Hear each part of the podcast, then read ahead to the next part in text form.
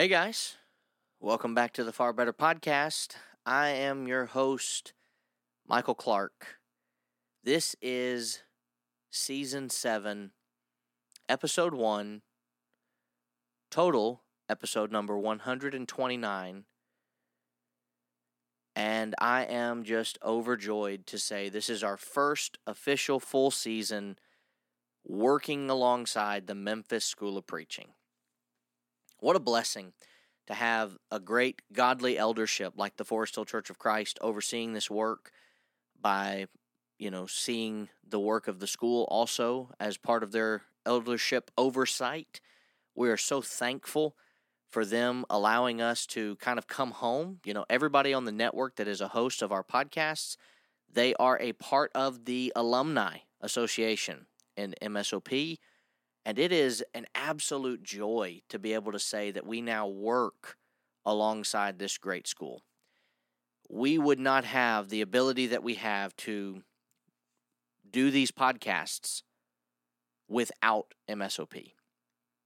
And so, from the bottom of my heart, as Director of Operations of the Scattered Abroad Network, I am thankful that today, for my podcast, has begun the new era of our first official year with Memphis. We started obviously in November of last year, but it, you know, end of the year, not that we won't count it, but it's January now, 2024. Crazy to think it was yesterday, it feels like, that I sat down in a studio at East Hill in Pulaski, Tennessee, and detailed with Caleb and Jonathan what Scattered Abroad would look like in the beginning of 2021. Here we are, three full years later, and so much has changed, and so many exciting things are coming up. And this season will be no different from what we've done in the past, except I would like to make it known as we begin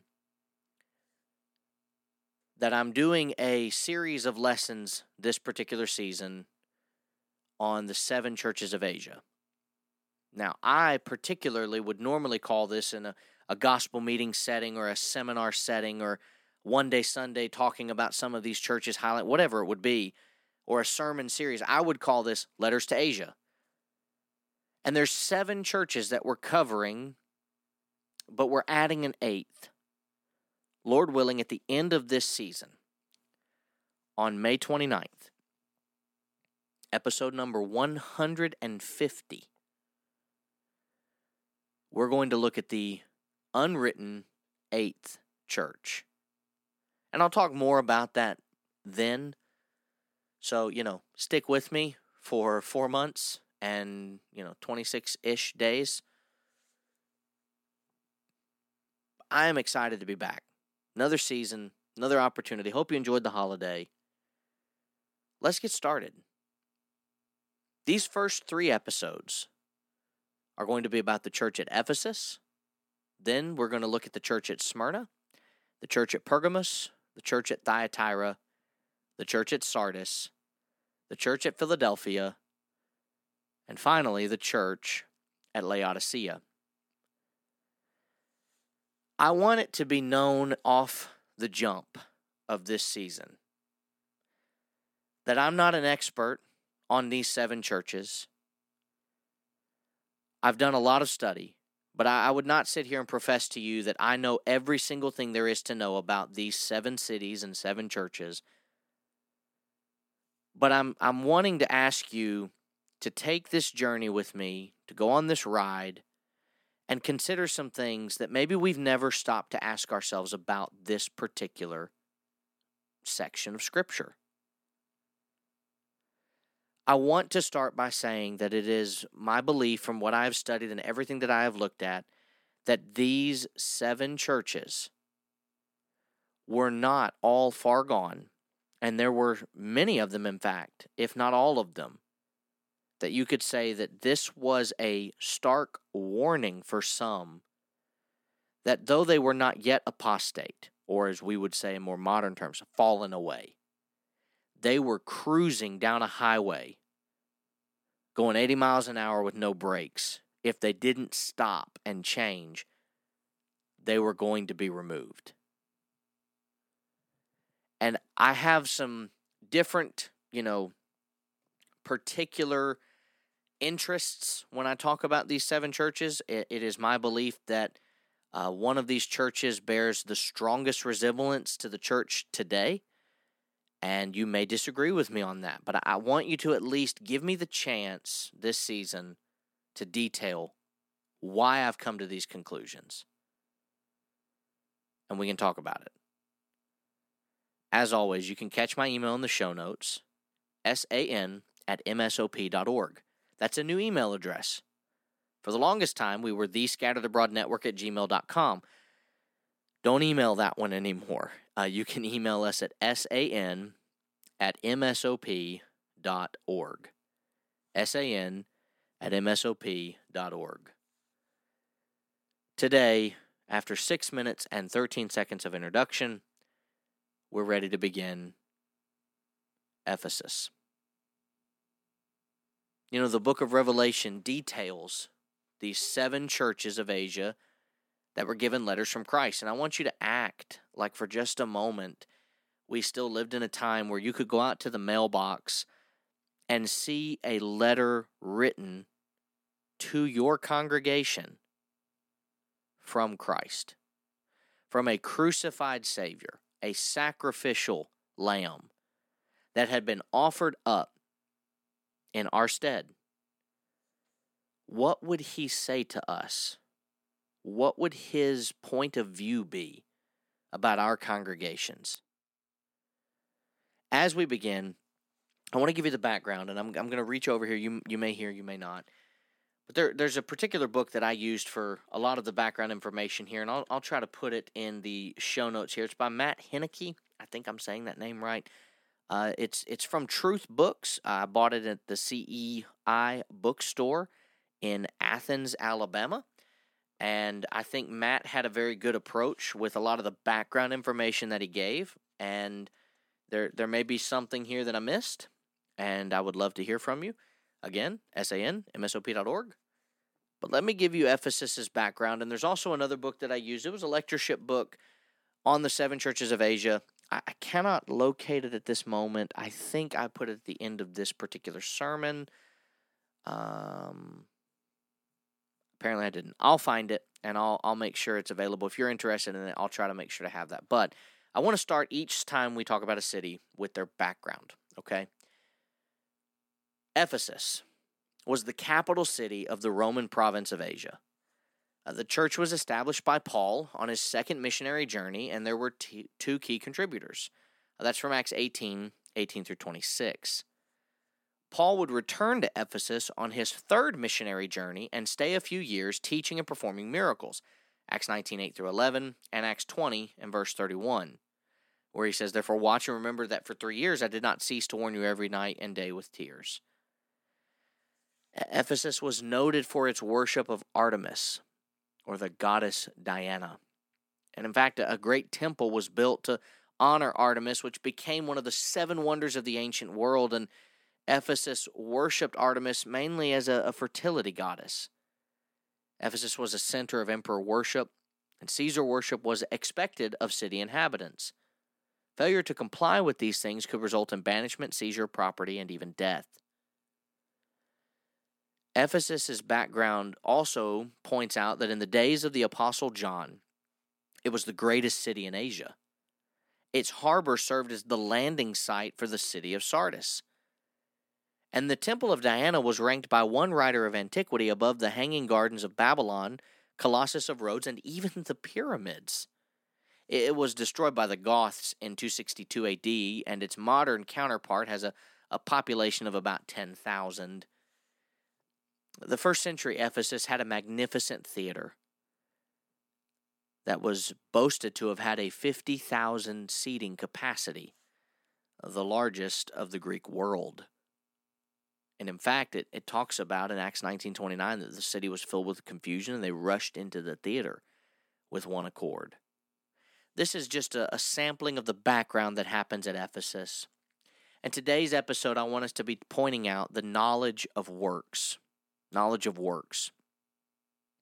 Jesus knew this church for what they had done. They couldn't bear those that were evil, verses 1 and 2. Uh, to the angel of the church in Ephesus, write, These things says he who holds the seven stars in his right hand, who walks in the midst of the seven golden lampstands. I know your works, your labor, your patience, and that you cannot bear those who are evil. And you have tested those who say they are apostles and are not, and have found them liars. Uh, this congregation was the type of congregation Paul was encouraging Corinth to be like. You might recall, we've talked about it before in the podcast, but 1 Corinthians 15 58, he's imploring this as he's getting to a close of his letter be steadfast, immovable, always abounding in the work of the Lord, knowing that your labor is not in vain in the Lord. But also in 1 Corinthians 16 13, he says, Watch, stand fast in the faith, be brave, be strong.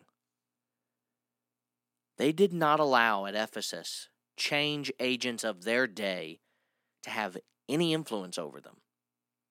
We don't allow idle works, 2 Thessalonians 3 6. We withdraw from every brother who walks disorderly and not according to the tradition which he received from us. We should not allow immoral ways, 1 Corinthians 5, 6 through 11. The, the idea of glorying in sin is not good. A little leaven leavens the whole lump, and we purge out the old leaven that we can be a new lump since we're truly unleavened. Christ our Passover was sacrificed for us, so we, we keep the feast, not with old, nor leaven of malice and wickedness, but with the unleavened bread of sincerity and truth. We don't allow intriguing doctrines. 2 Corinthians 11 and verse 13 such are false apostles, deceitful workers, transforming themselves into apostles of Christ. Jesus knew them.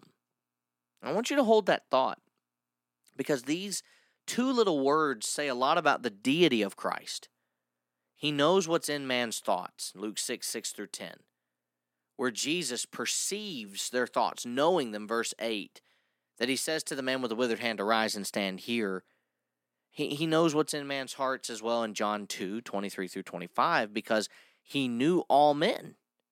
He knew what was in man, verse 25. And Jesus is more qualified to give a rebuke or exhortation or even rejection because he knows what is in man. And perhaps the greatest example of this is Luke 9 57 through 62, where Jesus encounters three individuals. All three of them have some indication of being either asked to follow Christ or, as two of the three did on their own, they say, Jesus we'll follow you. You just tell us where we're going. Jesus rejects all three of them with three simple statements Foxes have holes, birds of the air have nests, Son of Man doesn't have a place to lay his head. Oh, well, maybe I won't follow you wherever you go. Well, I'll, I'll follow you, Jesus, if you first let me go bury my father. Well, you let the dead bury the dead. You go preach the kingdom. Oh. And the third person who simply says, I'd go, but I need to first go and say goodbye to those that are at home. No man, having put his hand to the plow and looking back, is fit for the kingdom. These brethren at Ephesus labored and did not become weary. Verse 3 They've persevered, they've had patience, they've labored for his name's sake, and have not become weary. They worked to the point of being fatigued and then continued to work. It wasn't just keeping the doors open in their diligence of working. And it doesn't appear that they limited their work to just simply attending worship services. Friends, we know that we work because there comes a time when we can't. John 9 4 says, I must work the works of him who sent me while it's day. Why? Well, the night is coming when no one can work. So I'm going to work as long as I can. We work out our salvation for ourselves and we know no one can do that for us. Philippians 2:12. Therefore, my beloved, as you have always obeyed, not as in my presence only, but now much more in my absence, work out your own salvation with fear and trembling. You work that out. I can't do it for you. And we know that without work, we're dead. James 2:20 faith without works is dead. This was a church that was no doubt denying, you cannot deny, I should say, they were a working church. And Jesus calls their labors in this specific way. Th- think about what it means to say they tested those that said they were apostles and found them to be liars. That took guts. Not an easy thing to call somebody out, but we're commanded to test out what we're told. 1 John 4 1 through 6. Don't believe every spirit, test them. See whether they're of God. And we do this by searching the scriptures. Uh, these were more noble in Thessalonica, verse 11 of Acts 17, in that they received the word with all readiness and searched the scriptures daily.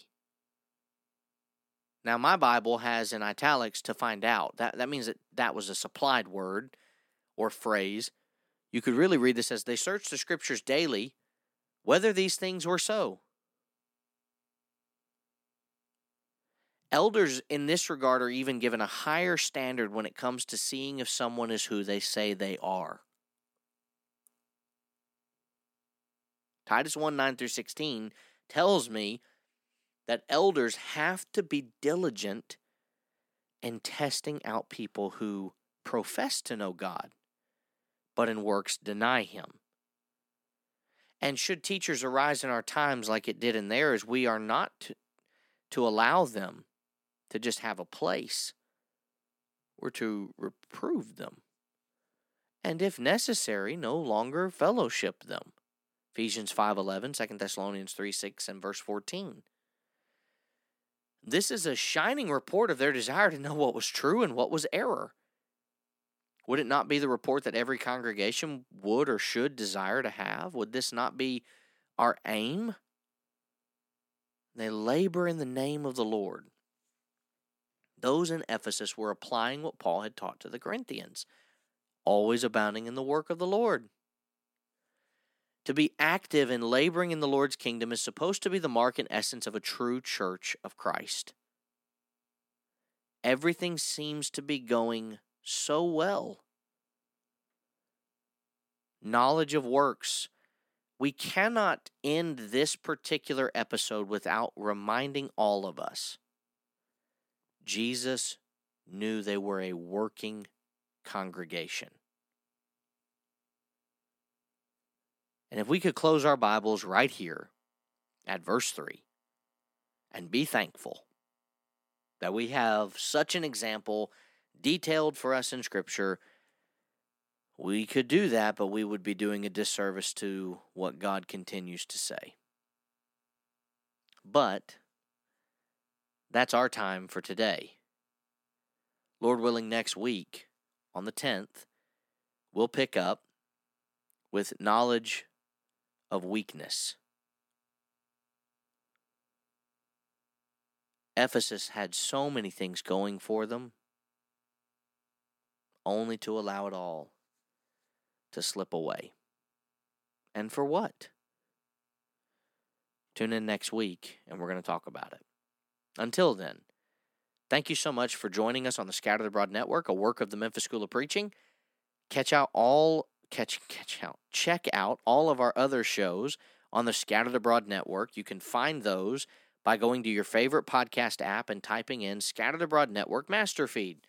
If you're looking for the other content but you just want one show to download, that's the best place to do it. Leave us a rating and a review. We hope and pray that you'll join us again tomorrow for our next episode of content on the Scattered Abroad Network. Until then, next week on Wednesday when we meet back, let's remember to please God now so our eternity can be far better.